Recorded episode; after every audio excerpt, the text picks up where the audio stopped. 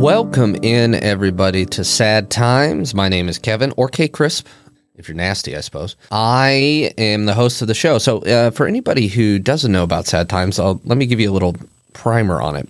Um, Sad Times is a show where I bring on uh, guests each episode and we talk about times that they were sad, upset, angry, overwhelmed by emotions, and kind of how they dealt with it, how they felt, and how those around them dealt with it and felt. Uh, I believe is you know, human beings, the most powerful thing we have, other than what we learn from commercials, uh, is the ability to tell stories. And um, the goal of this podcast is not to solve, you know, what the people are sharing.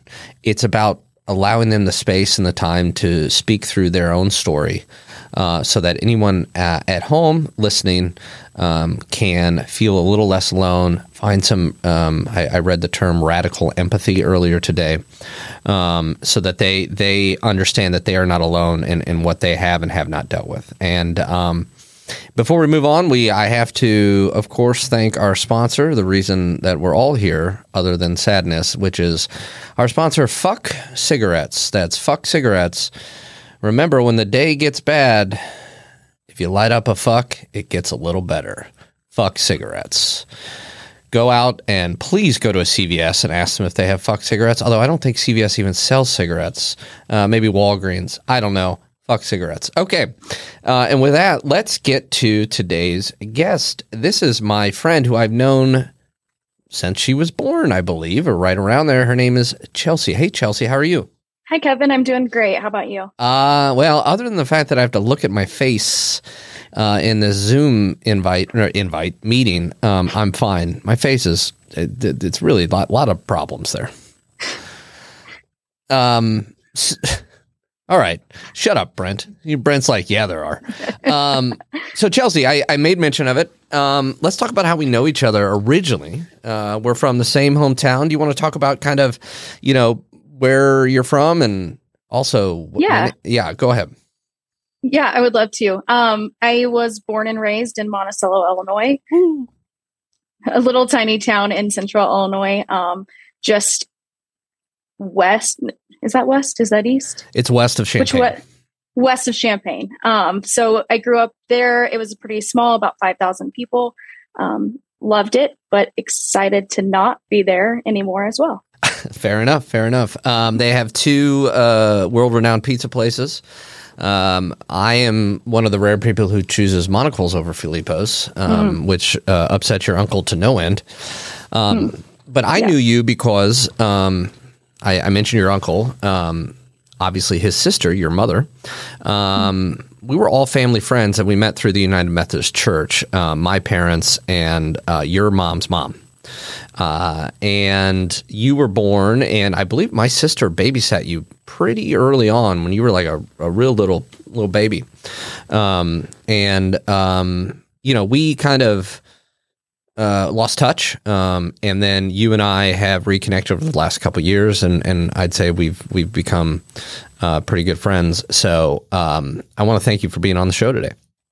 Yeah, thanks for having me. You betcha. Um, okay, let's let's let's talk about what you want to share today. Um, I think you have some really valuable stories and um, insight here. So uh, let's start with um, we mentioned your mom. Let's talk about your dad. Um, tell me about yeah. growing up with your dad um, and kind of that how your guys' relationship was growing up and everything.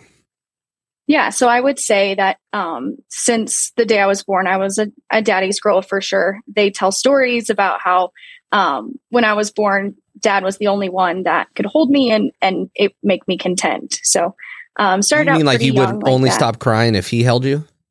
Yeah. Oh, okay. Yeah. So that's pretty sweet. Um, so daddy's girl growing up too, especially.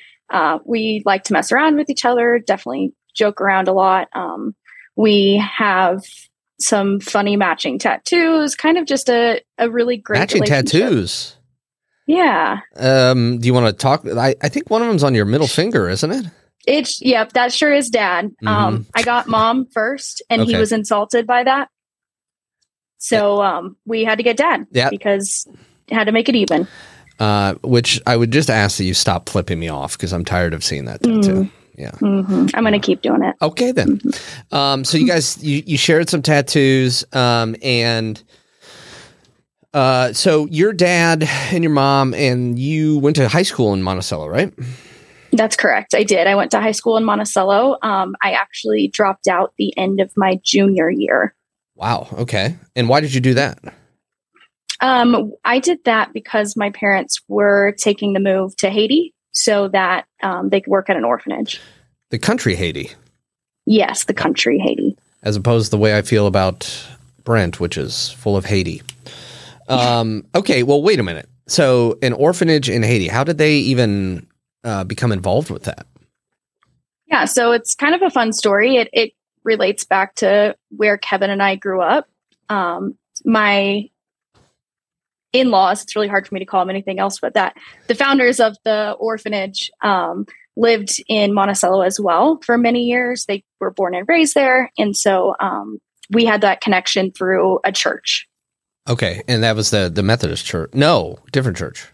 Yeah, it, Different lodge. church. Okay, cool. Yep. Um, so your parents uh, met the owners of the orphanage, and you said that they you said they were born and raised in Monticello, Dixie was. Yep. Dixie. Okay, and that's uh, all right. And so they, how did they did they were they asked to move down there? How did they get involved originally? Your parents. Yeah. So my parents had seen John and Dixie talk um, early, you know, earlier on when they were going to lodge. And then um, we made a church home switch to Crossroads, and um, they happened to be planning a mission trip.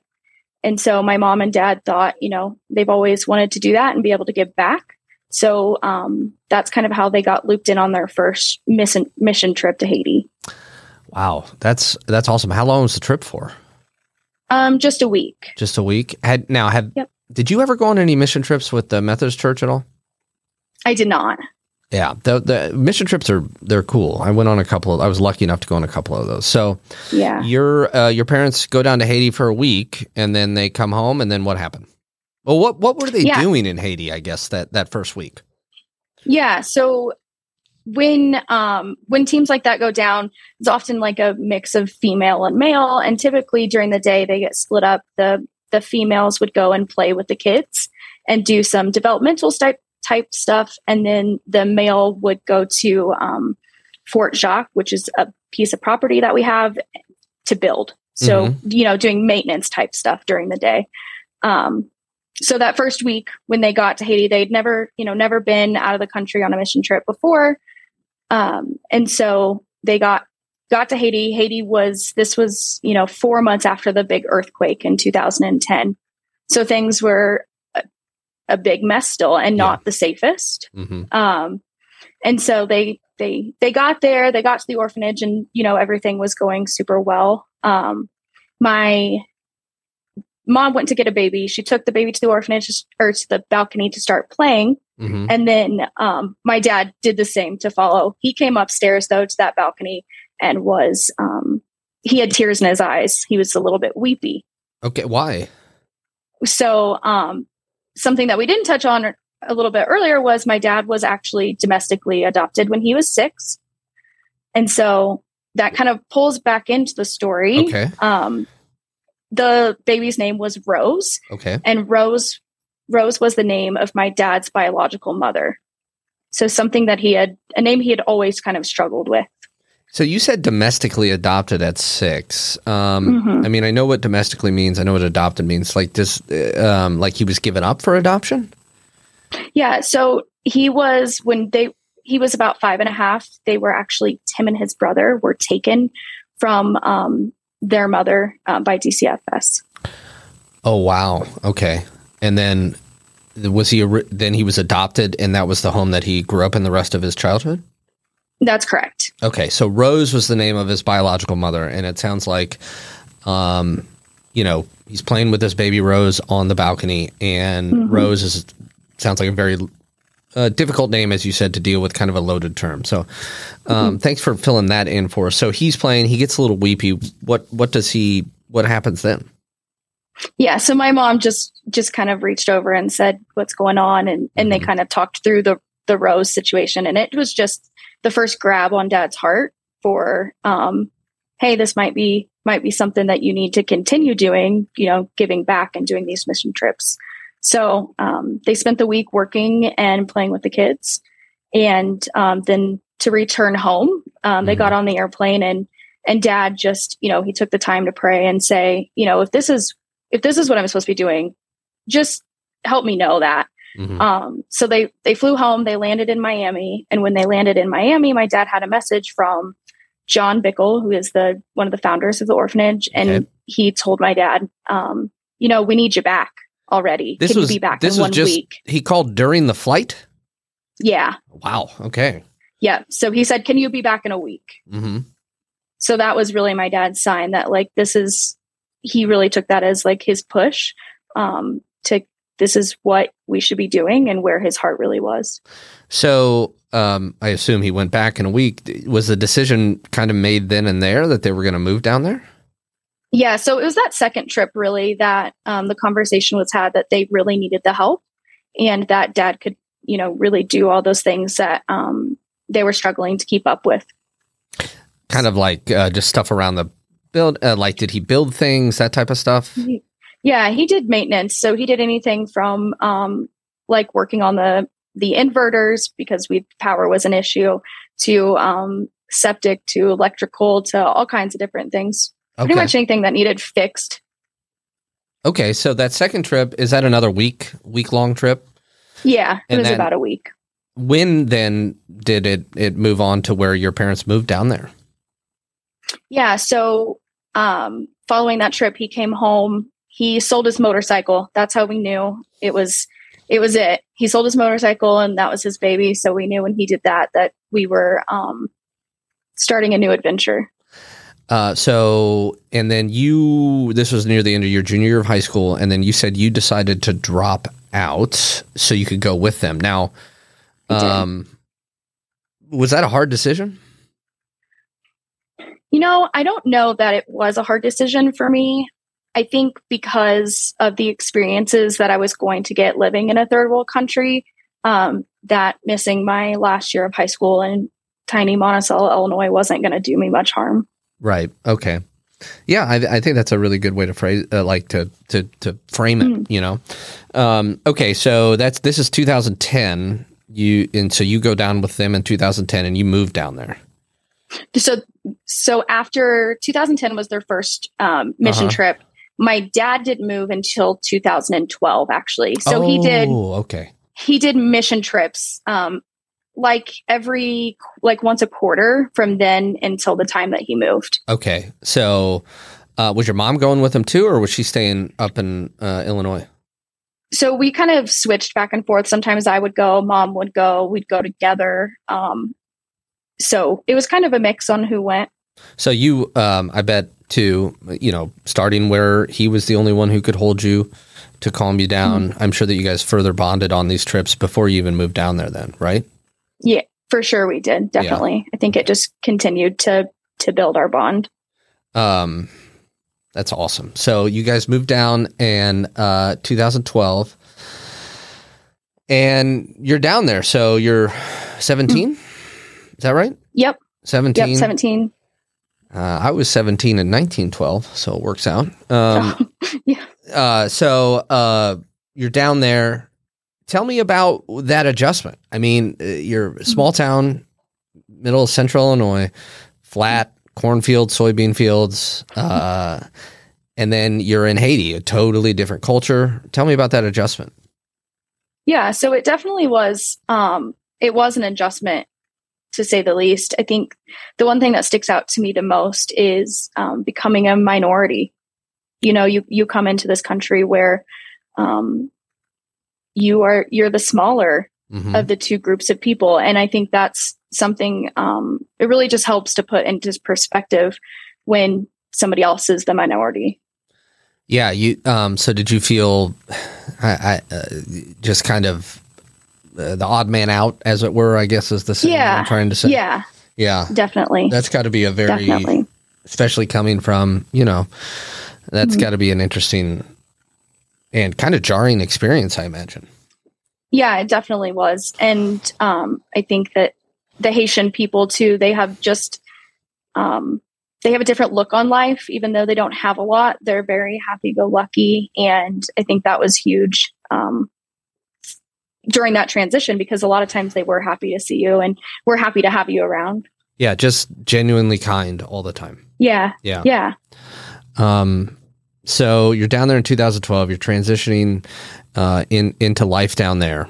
So let's um, you know let's go forward a little bit. Um, so seven years later, uh, you were still living in Haiti. Is that correct? Um, Or were you nope, still there? But your point. parents were. Yeah, Okay. that's correct. when did you leave Haiti?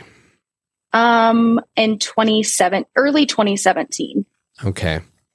Um, and why'd you leave? Um, I actually got married to the son of the founders of the orphanage. You got married? I did get married, Kevin. Okay. Well, um, and so the wait, sorry, going back, the John and Dixie, the the orphanage uh, founders, Yep. they grew up in Monticello. They have a son who I believe did they adopt him from Haiti? That's correct. Okay. Yep. Um, and so you met him down there, and you guys got married. We did. So we got married in 2016 and then we moved stateside early 2017. Wow, that's crazy. So you go down there to be with your parents to to Mm. try to help to to experience the world to try to give back, and you end up finding a husband. Yeah. Right on. That's awesome. Um, so you Yeah. left. Uh, you got married in 2016. You said, and you moved back stateside 2017. Uh, how Yep. how often were you in contact with your family down there? Yeah, so definitely FaceTime is incredible because I talk to them multiple times a day. Um, oftentimes when we reunited in person, it was it felt silly because we felt like we just saw each other yesterday Yeah, because uh, of mhm. how much we were FaceTiming. yeah. Technology does two good things, and that's one of them. The other one is this podcast. Um, okay, and I know that having gotten to know you again over the last couple of years, I know you're really close with your mom, um, and I believe I've been on Facetime calls with with you and your mom uh, multiple times. Um, so you get down there, you leave, you're staying in touch. Um, and how often would you visit? Um, I went a, a couple times a year typically. hmm And were your husband's parents still down there? Yep, they were. So Okay. my husband's parents and my parents lived in the same compound and worked together on a daily basis. Okay. So, um, 2019. When was um when were you before what we're going to talk about here in a moment? When was the last time you were down in Haiti before what happened? July of 2018. Okay, so that's the last time. Got it. So tell me about 2019. Kind of walk us through, you know, this next this next part and and and what Yeah. what all happened, please. Yeah. So um, my dad had become to feel um, a little ill Okay. in January. Um, had some episodes where he was short of breath, um, just having a hard time, you know, keeping up. And he was a very active, very active man. So that was a little abnormal. okay. Um, so a little, but concerning. So definitely, um, they got him to see a cardiologist in Haiti, hmm and the cardiologist there in Haiti didn't see anything wrong, um, but said, you know, it's probably worth a trip to the states, anyways, just to get an extra set of eyes on things. Okay. So he booked a trip back. Yep, he did. So he he drug his feet about it first because he didn't really want to leave. He didn't want to do it. He was super stubborn. Um, and so he finally he booked that trip, and unfortunately, before he could make that trip, he did pass away. Oh, um, okay, sorry. Um, so he passed away. Uh, He didn't even get back to the states. So he, um, when the day that he passed away, he was actually at the airport, um, going through security to go to the states to get medical attention. Um, okay, and so he was. Uh, did he get taken to a hospital? He, they they did take him via ambulance to the local hospital. Okay, and They did. at uh, how are you made aware of this? Yeah. So actually, um, my dad's driver, who had dropped him off at the airport, Mhm. met him back at the hospital. Um, his driver had accidentally FaceTimed me from his phone. Oh, And so I answered it and um, just kind of inquired what was going on. I knew dad wasn't feeling well. I knew he was supposed to be on an airplane. So, you know, it just didn't equal. yeah. you know, so scary when you see that come up. Yeah. And mm-hmm. so, um, just talking with his driver, you know, they had got him to the hospital and got him hooked up to machines and, um, he was starting to actually feel a little bit better. So that was kind of the last conversation that I had had before getting the news. Okay, so your dad made it to the hospital. They they kind mm-hmm. of it sounds like, and uh, uh, I'm not a doctor, um, but mm-hmm. neither is my sister.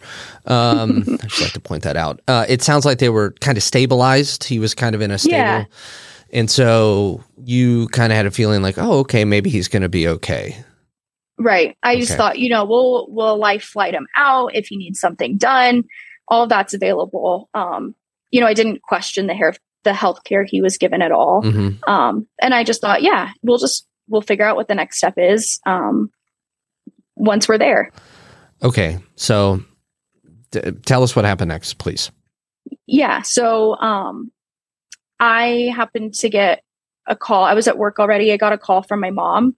It was a I remember super vividly. It was a a uh, Facebook Messenger call with my brother and I both on the same call. Oh wow. Yep, and that and that's when mom um, told us that you know unfortunately he had had a massive heart attack and had passed away um, before she even made it to the hospital. So not not long after you kind of were speaking mm. with this driver. Yeah, that's um, correct. And I, I, I, this is such a crude question and I'm not trying to mm-hmm. oversimplify, but like what what does I, how could you feel when you hear that news? Like what what went through your mm-hmm. head? Uh my initial thoughts were this this can't be real. Um and I think that that's what I said to my mom in that initial phone call is you've got to be kidding me. Yeah. And then just you know you lose your stomach and it truly is the worst day I've ever experienced. And um, just for you had said that not long. It, you said your dad used your like kind of drug his foot feet a little bit to go get help. Mm-hmm. Um, but it it wasn't that long before this that you found out that he was having possible health issues, right? That's correct. It had only been a couple weeks. Okay, so just extremely sudden. Mm-hmm. Very much so. Uh, how old was he? He was forty-eight. Sorry. And he, no, that's okay. I think another part that really fits well here, Kevin, is the fact that he um, passed away on Valentine's Day. I think has, has a lot to, he had a huge heart. And I think that that just, the two correlate really big there. Yeah. Wow. Um, Valentine's Day. Mm-hmm. So this is 2019 Valentine's Day. So you get the call. You're on the call with your brother mm-hmm. and your mom. Your mom lets mm-hmm. you guys know you kind of this can't be real. What what um, what do you do next? Uh, jump into action. I was ready to do whatever needed to be done. Um, because mom was overseas, she didn't have any. You know, she had great friends and family, you know, around, but I mm-hmm. needed to be there with her. So um, started just you know looking for flights and trying to figure out how quickly I could get to her. Where where were you at this time? Um, I was here in Colorado. You're in Colorado, okay, yeah. And for those of you who are listening who don't know Chelsea, um, what you just said, uh, I wanted to immediately jump into action, just help in whatever mm-hmm. way I can. That's pretty much a great way to describe the way that you um, approach a lot of stuff, right? So that was not surprising at all to hear that. Um, so you you find a flight. Um, I assume pretty soon you get down there. How much later? Uh, less than twenty four hours. Wow. Okay. Yeah. What what what goes on then? Yeah. So unfortunately, we still had a really big battle ahead of us. Um, my parents were in the midst of an adoption when my dad passed away uh, of a uh, of an orphan from Haiti. Yep, of okay. a of a little Haitian boy. Okay. Um, and so, did, and, go ahead. I'm sorry. No, that's okay. So, um, unfortunately, we couldn't get a visa issued for him, and he had to have a visa to travel to the United States. he had a passport, which we were super thankful for, but without that visa approval, mm-hmm. we couldn't leave the country with him. And was the reason that it wasn't approved because your dad passed away and that and the adoption wasn't complete? No, that so the reason for the pass or for the visa, they had tried multiple times for visitor visas and mm-hmm. they were denied before my dad passed away. Um, they were denied up until that point. So thankfully, we had some really, really great connections and some really great people that um, got a hold of senators in Illinois, and we were actually able to get James Lee a visa issued for. We left two weeks later. Senators, wow. Okay, mm. so this is two weeks after you got down there. So basically, about two weeks after your dad passed away. Um, yeah. Can you tell me a little bit about um, your mom and your dad and and kind of their relationship. I mean, um, they were maybe nineteen-ish when they got married. Is that about right? Yeah, def. Um, they were twenty, I think. Okay, definitely so, high high school sweethearts, though, for yep, sure. I remember that. Yes. Um, so. tell me about their relationship. So let's let's just say you know they're married 28 years. Um, tell tell me a little bit about that, please. Yes. So I grew up in a really strong household. Um, I had a mom and a dad who truly loved each other, and I'm super grateful for that. And um, to have parents that were still together was also such a huge blessing because mm-hmm. um, you, you don't always see that, you know, and you see families that are always together. And so, um, very thankful for that. Very thankful to be as fortunate as we were. You know, we had everything that we needed. Um, yeah, mom and dad were were a very cohesive couple and um, definitely weighed out each other's, um, you know, strong suits. It's it's like a, I mean, what a wonderful um, thing to kind of watch as you grow up and learn from, you know, because we learn yeah. from our parents, um, and that's that's such a a really special thing. So, um, you're you're down there now with your mom, and you f- you're feeling. Um, okay, I've got to do whatever I can to help mm-hmm. support your mom. So, or my mom rather. Um, yeah. Uh, speaking as you, um, how long were you with her? So I was actually with my mom for a total of six weeks after my dad died. Wow. So we uh, came back to Monticello after we got the visa, and we had a service and things of that nature. And um, mm-hmm. I stayed with her just until I, you know, was comfortable kind of walking away from her. Not, you know, not only her but my little brother as well. Yeah. Now, how old was your little brother at this point? he was six. Man. Yeah. Okay. Um, but the adoption was not finalized yet, right? But that's correct. But he was able to come uh, come to the states, and okay. So, I know that you know what you just said about your your parents and being such a strong foundation. You guys were, I believe, you just said a strong family. Always had what you mm-hmm. needed. Um, ha- how has that led to kind of your own um, marriage and relationship and, and things like that? Has that been like a positive, something that you look to? You talk anything about that? Yeah, definitely. I think that it, I know that especially my dad did a very good example for Steve, my husband, on on um, you know ways to take care of me. And I had ankle surgery one time, and my dad um, flew from Haiti to take care of me after my ankle surgery because he wanted to show that that good example for Steve. Wow. And so I do think Steve and I both take you know all these parts and pieces that we've learned from you know both of them or or one or the other and um, definitely use them to make our relationship strong that's wonderful and and how long was your dad there when you were recovering from that surgery oh probably 10 days or so wow yeah i don't know if i've spent 10 days with my father in my life but I haven't broken my ankle yet, so we'll see. Yeah. Um, so okay. Um, you, I'm going to oversimplify something here, right? Okay. We, are all going to face death, um, and we're all unfortunately going to deal with the grief of losing loved ones. Um, and I think the oversimplification I'm saying is there's the ability to say goodbye, and then there's not right? Mm-hmm. Um, you obviously kind of fall, not kind of, you fall on the ladder there. So, can you explain to me what that grief has been like for you, how it was initially, and how it's kind of, you know, manifested uh, throughout these last couple years? Yeah, of course. Um, I think that before my dad passed away, I hadn't really had any close passings before. And so grief was a, a fairly new thing to me. Mm-hmm. Um, and an intense grief at that, right? Losing a parent's definitely not easy.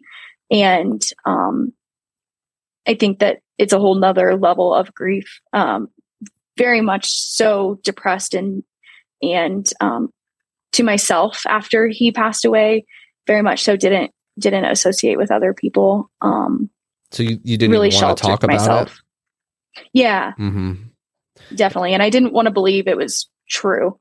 So there there was kind of a hard thing to just accept. Okay, this is reality mm-hmm. now, and there's nothing I can do about it. Is that kind of what you're saying? Right. Yeah, definitely. I think the reality fact was huge. And when you said you're depressed, like how did that manifest? Um, when I get depressed, I sleep a ton and I eat a ton, and um, my personal hygiene isn't as great during those kind of depressive phases. And you just, yeah.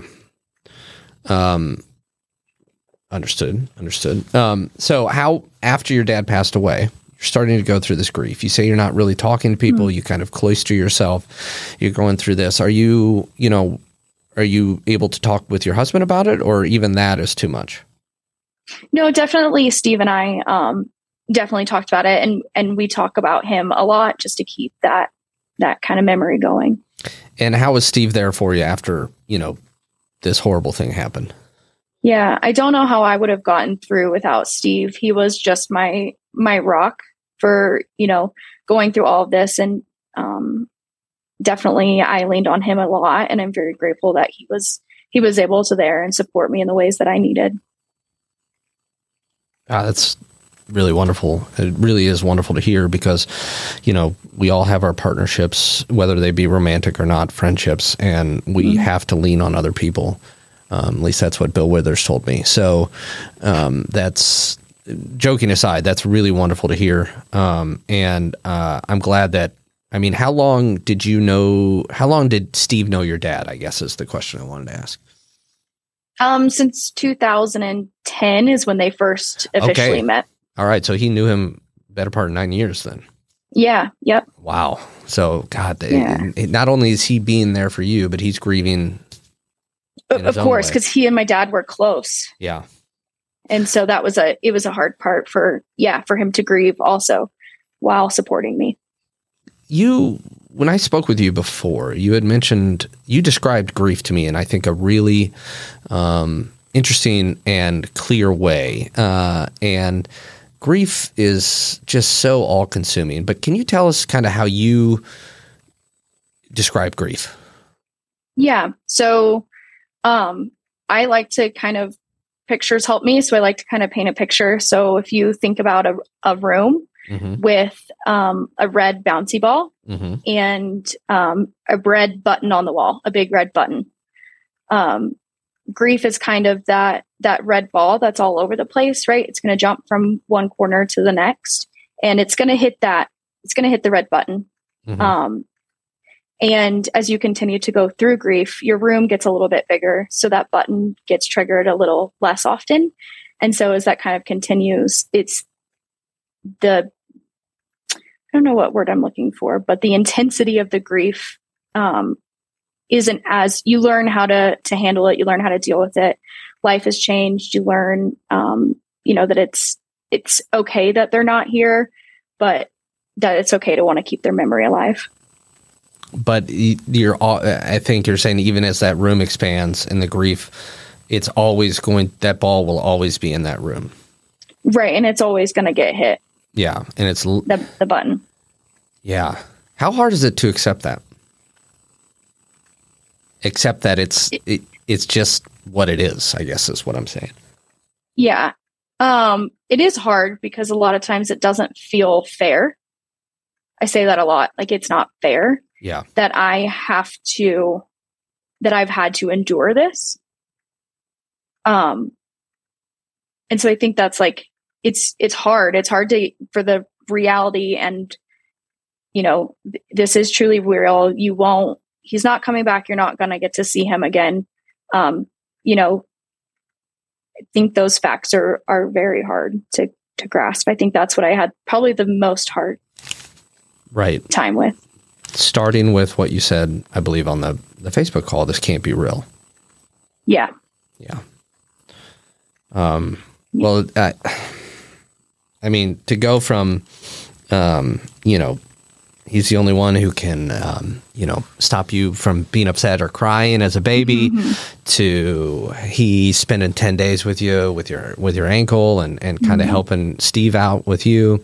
Uh, to all the great work that he and your mom did down in Haiti, I think it's just a wonderful um, story, and I really appreciate you telling, um, you know, kind of that that part of your larger story because it is unfortunately something that so many people have to deal with, and uh, no matter how much we tell our stories, it's it's hard to say if we're ever going to be prepared for that type of grief and, and that type of loss. So you sharing that is is super meaningful. So thank you for that. Of course. So you said you lived in Colorado. You've lived there That's since correct. you moved back to the states. Is that right? Yep. So 2017. Okay, cool. Um, and I know that uh, it was it. Oh gosh, two years ago, you were working um, in a, a tanning salon, right? Yeah, that's correct. And you had a, a pretty traumatic episode there. Do you want to kind of let us know what happened there? Yeah, definitely. Um, I was working at a tanning salon at night hours. It was about 7:30 and a gentleman walked in and um, asked me for change and then proceeded to draw a gun and rob me. He he pulled out a gun and pointed it at you. He did. Okay, so I, what goes through your head in that moment? Yeah. So, well, the first thing that went through my head is I want my dad.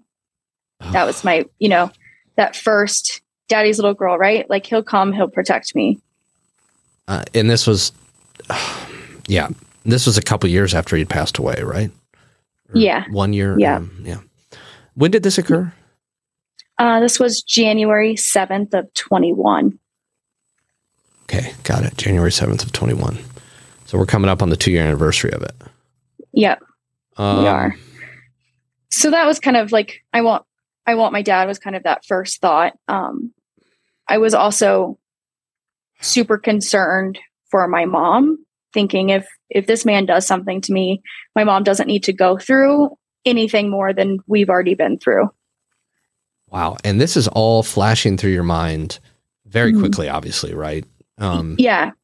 And it, again, it's so. a testament to your, I think, at least to your family and Mhm. um, the the strength of your family that you, you're you're thinking about your parents when when that when that happens. Um, so this this was this guy caught? He was actually.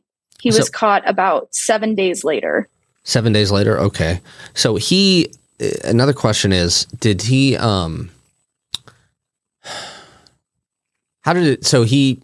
Uh, sorry, held a gun. You're Mhm. dealing with those thoughts you have, and you just give him the money and he left, or did anything else occur? Yeah, so I actually um started almost begging him to let me just stand outside.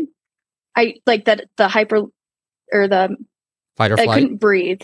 Yeah, and Mhm. I couldn't breathe and I really oh, wow. I just Okay. kept asking him like can I please just go? I don't I don't care what you do. I just would like to get some air because I feel like I can't breathe. Um and he was very against that. Um and so I I did ultimately put the money um he had a fanny pack which is a weird memory and he had me put that money in his fanny pack and then he did um exit through the back of the building. Okay. How long from the moment he walked in to ask for change to when he left? Can you estimate about how long that was? Yeah, probably 2 minutes or less. It was fairly quick. Okay. So obviously extremely, extremely, extremely traumatic. Um, do you call the police right away? What happened next?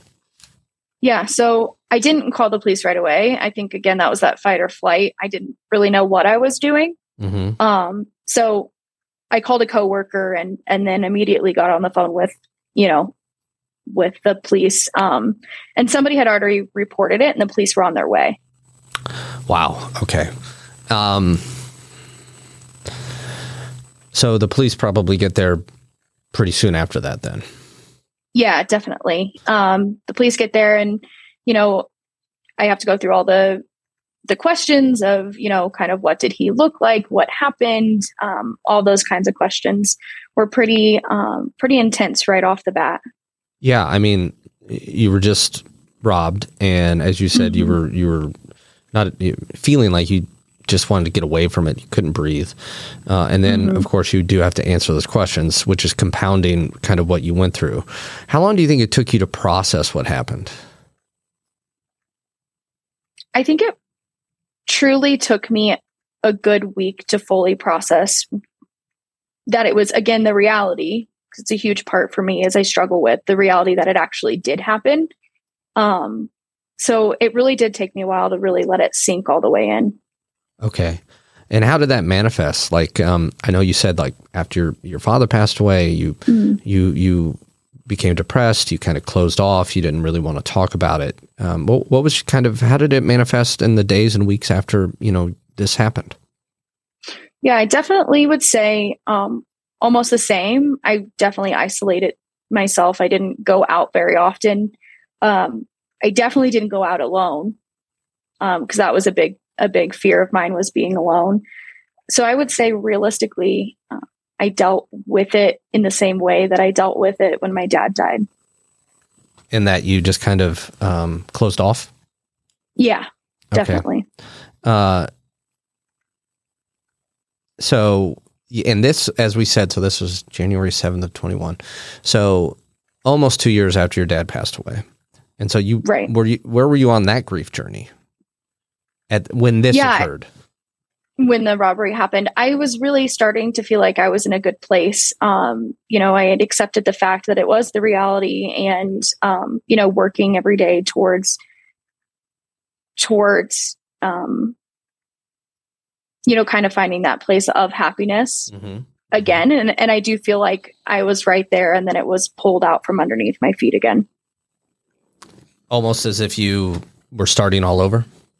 Yeah.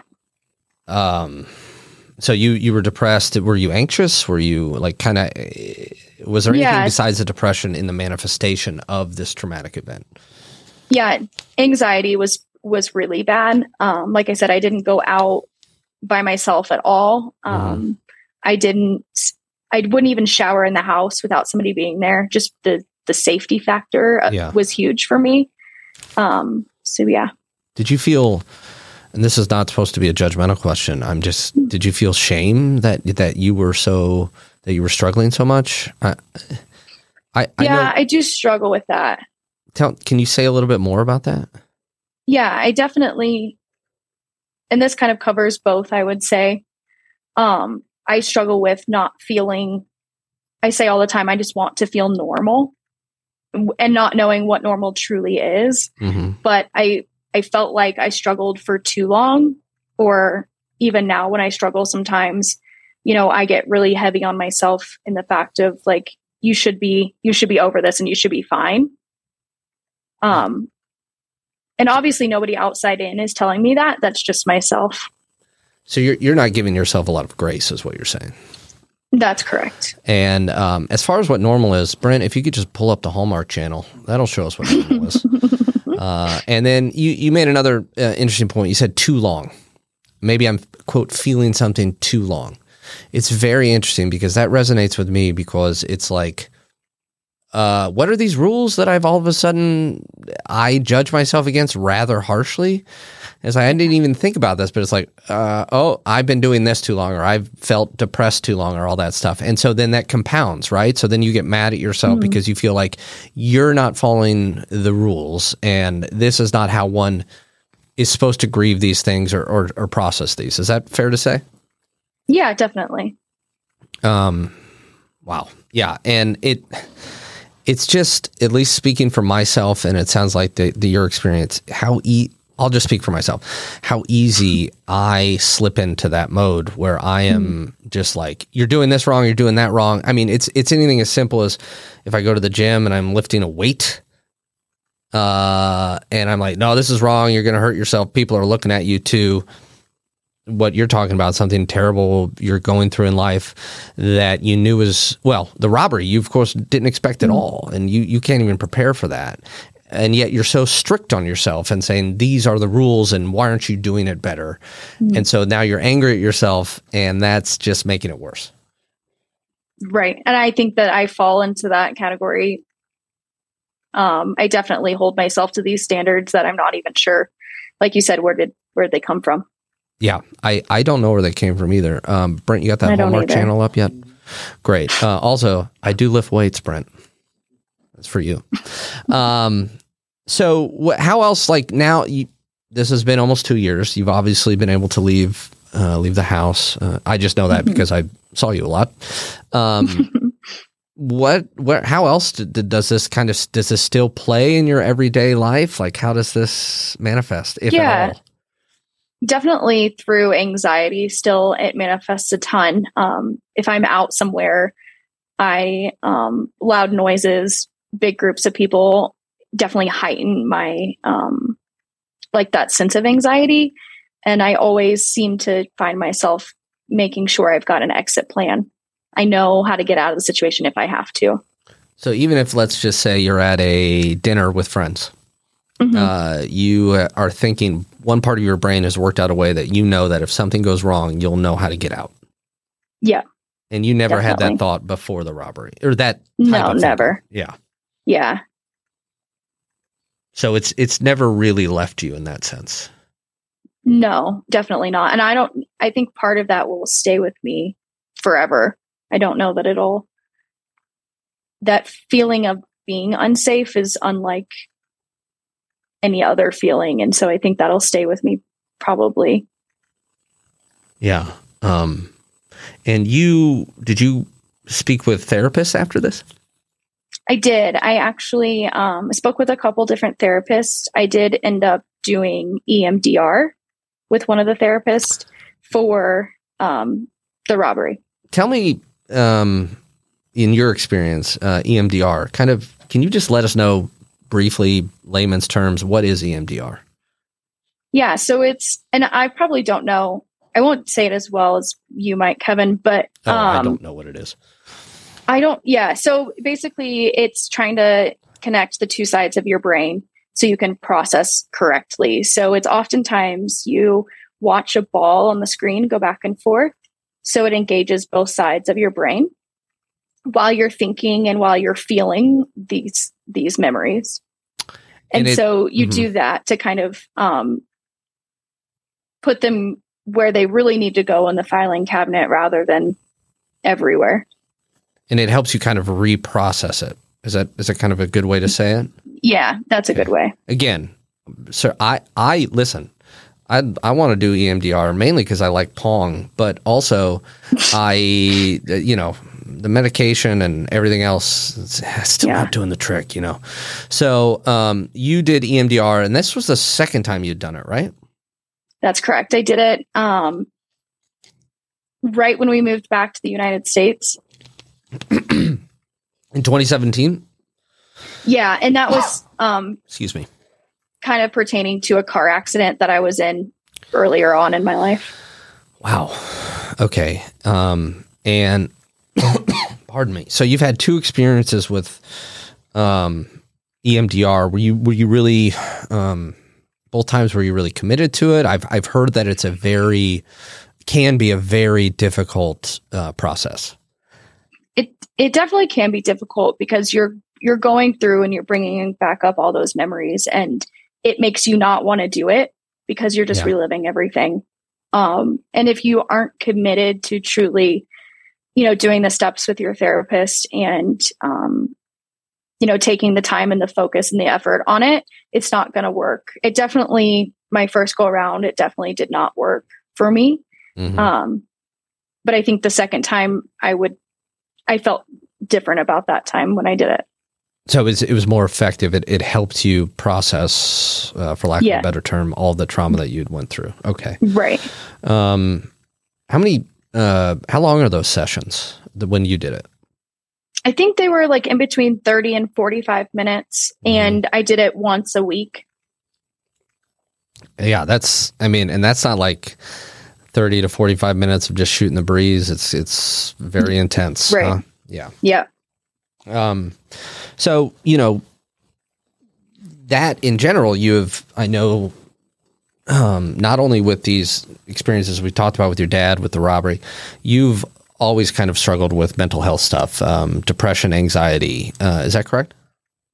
Yeah. So I would say starting probably in middle school, um, I started feeling depressed. Um, and I can't say since then I've not felt depressed. So it's just kind of stuck with me. So, um, what did when you started feeling depressed, and before you could even put a name to it? Okay, you're in middle school. Mm. It's not something. It sounds like you've really had really much experience with before then. Um, how did you feel when you started to realize, oh, this I'm sad a lot, or however it manifested? Like, did you feel lonely? Did you tell anyone about it? Yeah, I definitely felt sad and I felt sad all the time. And again, I was doing a lot of retreating to to being on my own. Um, you know, kind of like I did like we talked about in those situations, just kind of secluding myself again. Um, Mhm. but definitely didn't feel again, I use that term normal all the time. I didn't feel that I was normal. I didn't see anybody else having those problems, you know, that I was struggling with. Yeah, and yeah, um, so you retreated. Did you talk to anybody? Did you talk to your parents about it? Friends?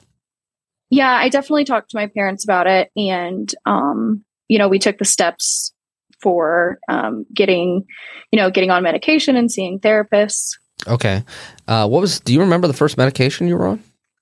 Yeah, Zoloft. Oh, I hate Zoloft. Me too. I'm not a fan. Uh, that Not a fan. Let, let me be clear, Zoloft lawyer man. Um, Zoloft works for a lot of people, and I'm all for it. It just did not work for me. What did you? How did you feel on Zoloft? Um, like a zombie. Yeah, that's exactly Yeah. right. But yeah. not like the cool Walking Dead kind, like the No. kind who wanted to be dead walking, right? Right. Um, I've never even seen The Walking Dead. Um, Me either. oh yeah, see, that's what we're the most sad about. Really, that's the crux of the Chelsea episode. Yeah. Um, zombie, right? You didn't feel like yourself. It's like Yeah. it totally, at least in my experience, and was it the same? For, it totally eliminates any highs and lows, and you're just like, "Duh." you just like do it. You Yeah. do the day and that's about that's about it. Yeah. and again, to be clear, I think Zoloft is wonderful, and if it works for people, I think that's wonderful. I just, it was not my favorite, The and, one. and my long cornucopia of trying to do better. Um, that's that's a good way to describe life. How's your life going? it's a long cornucopia of trying to do better. How about you? Well, I didn't really actually want an answer, Kevin. Well, shut up. Okay. So you were on Zoloft. You, you started therapy in middle Yeah. school too? I, I think that was later on actually. I think I started um medications before I started therapy. It's interesting. Um, I, for a long time, did that too, where I was on medication, but I didn't just necessarily do therapy along with it. And I, in my experience, I've found that the two of them together is, is is super helpful. Were you were you able to? How long were you on the Zoloft? Gosh, I don't remember, but not very long because of how it made me feel. Okay. I remember jumping around from antidepressant to antidepressant. Mhm. Definitely we we danced around with them because nothing felt right. None of it was working how, you know, we'd kind of hoped. Yeah, and what I like to tell people who are have never done that or are maybe going to try it is it's it it's hard to find the one that works for you, right? Mm. Uh, and sometimes you do have to, you know, try this, try that, et cetera, et cetera. Um, so, and you were what were you diagnosed? Were you diagnosed at the time? Yeah, I was diagnosed with anxiety and depression, and both of those came with the word massive in front of it. So, massive depressive disorder. So, I was really sad. That's pretty fucking sad, man. It is pretty sad. Um, did you massive? That's a bit aggressive, isn't it? I thought so, but Yeah. Um, massive. Okay, so did that help you? Sorry, not help. Did that lead you to feel more isolated in what you had because it was said in such uh, stark terms? no, I don't think so. I think that um, it was a step in the right direction to figuring out what was going to work for me. Yeah. Um, did you feel less alone when you understood that it was something that you other people dealt with as well? Yeah, absolutely. And I, I'll say too that my dad really struggled, and so I watched him struggle, and so I knew knew how hard it could be. Yeah. Um, yeah, I knew how hard it could be, but it definitely your eyes begin to open to you know to seeing that others do struggle from it. Everybody just um, processes in a different way. Right. And was that a way that you and your dad further bonded? Was your shared experience with with the, the mental health struggles? Mm-hmm. Um, and are you still on uh, meds now? I am. I feel like I'm on a ton. My psychiatrist begs to differ. So, um, I currently I'm taking Wellbutrin, which I've mm-hmm. taken that for a long time. Mm-hmm. Um, and it definitely has done the best for me. Uh, I also take an anxiety, so I take Pristiq for anxiety. Um, and I take the antidepressant booster. I can never remember what it is. You take it on top of your antidepressant, it makes it works better. Is it a, a booster or mood stabilizer? Are those two different mm. things? I think they're two different things. Okay. So this is one I take on top of my antidepressant. That's okay. supposed to just enhance, you know, and enhance its powers. I see. Um, okay. I also then take some, you know, as needed medications mm-hmm. when I fly. I take take a Xanax when I fly, um, and just some like some propranolol when I, you know, have anxiety, those kinds of things. Um, and we've flown in a sleep pill just because I haven't been sleeping the best. Has that made like, of course, uh, it, do you find that to be really helpful? The sleep pill? Um, they scare me a ton. I really didn't want to do sleep pills just because the addictive. You just heard of addiction, yeah, yeah. Mm-hmm. yeah. So I try, um, I try really hard and only use it when it's super necessary. So I find myself using it about once a week, and I get a really good night's sleep. You know, that once a week. Um, but I'm still getting you know six to seven hours nightly, so it's not it's not like I'm not sleeping at all. Gotcha. Okay. Um, and Okay, so well, first of all, thank you for sharing all that. I know that's yeah, that's course. a pretty not pretty. It's a very personal thing um, to share, uh, and I think the more that we as people um, talk about it, the the more normalized it'll become. So I think that's really courageous of you, and so thank you for sharing that. Um, and any uh, any other meds or um, struggles that you're having that you'd like to share, or no? Yeah. So, kind of, it's a two part here. With the medication, I did a GeneSight study, which was a like a DNA swab that mm-hmm. you send off, mm-hmm. and it tells you which medications are supposed to work best for you, which medications are okay, and then which medications don't work. I highly suggest that. Um, it really helped us land on what I needed. Uh, my sister, who is not a doctor, mm-hmm. um, mm-hmm. but is a nurse practitioner, I give her shit uh, she's she's a very brilliant woman, but she has been late as of late been trying to tell me to do exactly that the gene study thing. Yeah, it was really cool. I had never heard about it, um, but they they give you this whole list of the different things that'll work, and so it kind of cuts out some of that like dancing around. How long you know, did it take to get the medications? Results? Less than three weeks. And do you happen to know where it was that you went to do that? It's okay. Uh, it's all through the mail. But um, how did you get the kit? I guess is oh, what I'm saying. The my psych doctor. Okay, they, got it. Yeah, they just they just put in an order for it. Comes to your house super easy, and then you send it back out. So, wow. But definitely suggest that to to anybody that's struggling to find the right medication for them. Awesome. Yeah. Okay. So, um. So how do you um, feel? Oh, go ahead, please. No, that's okay. I was just going to answer the I guess that was kind of an off track one. Um, my focus has really been lacking. Okay. And I've been struggling with my focus a lot lately. Um, and so I, you know, just in talking to my my doctors, um, they decided to test me for ADHD. Okay. And um, so I was just like three weeks ago diagnosed with ADHD. Can I? Uh, okay, so can I ask what is the testing process? When you say that I've I've been tested for ADHD, what does that entail? Yeah, so not. It sounds way bigger than it is. It's like a questionnaire of Mhm. like 15 questions that you fill out like rare often very Yeah. often sometimes you know on the on the scale Gotcha. Okay.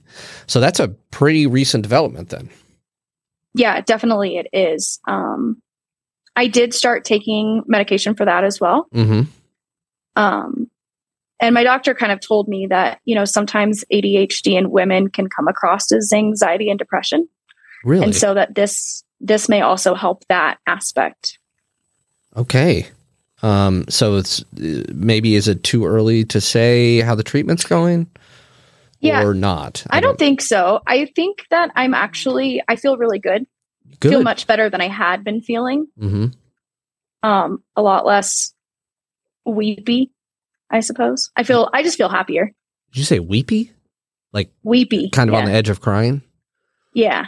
By the way, if you ever want to cry and you need to cry, just put on an intervention. Works every time.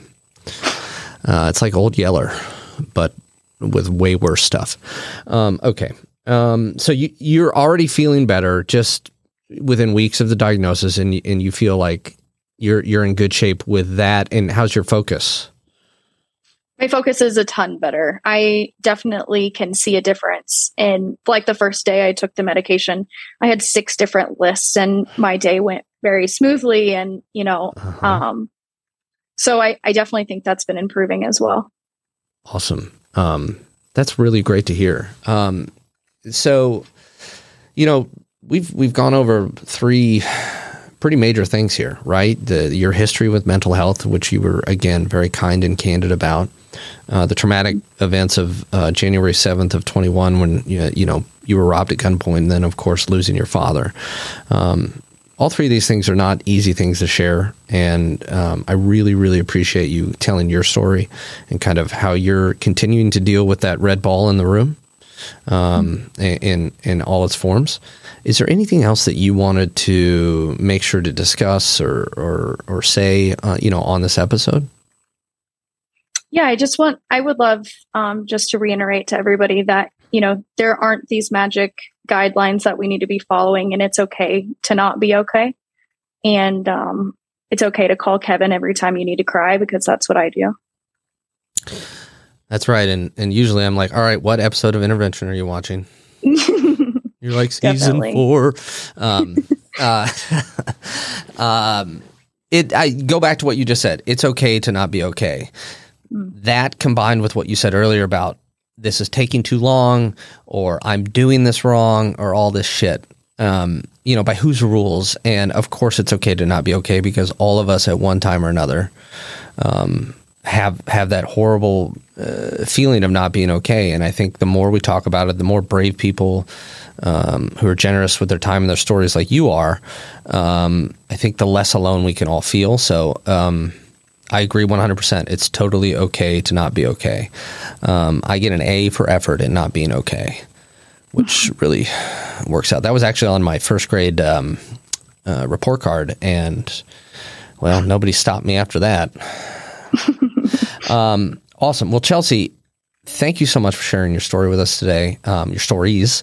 Um, and I'm really happy to hear that, you know, your new treatment is going well and, you know, you're continuing to, to push forward and, and, uh, learn to live with that, that bouncing ball and, and everything else. And really, really appreciate you, um, sharing your story with us. yeah, thank you so much for having me, Kevin. Thank you for being on. And uh, everyone, thank you so much for listening. Something I try to remind people of on the show, and I forget myself every day, but I try to remind is no matter what the situation is, there's always room, I think, for kindness and grace. And I hope uh, hearing Chelsea's story helped. And uh, Chelsea, thank you again for being on. And, and thank you, everyone, for listening. And uh, we'll see you next time on Sad Times.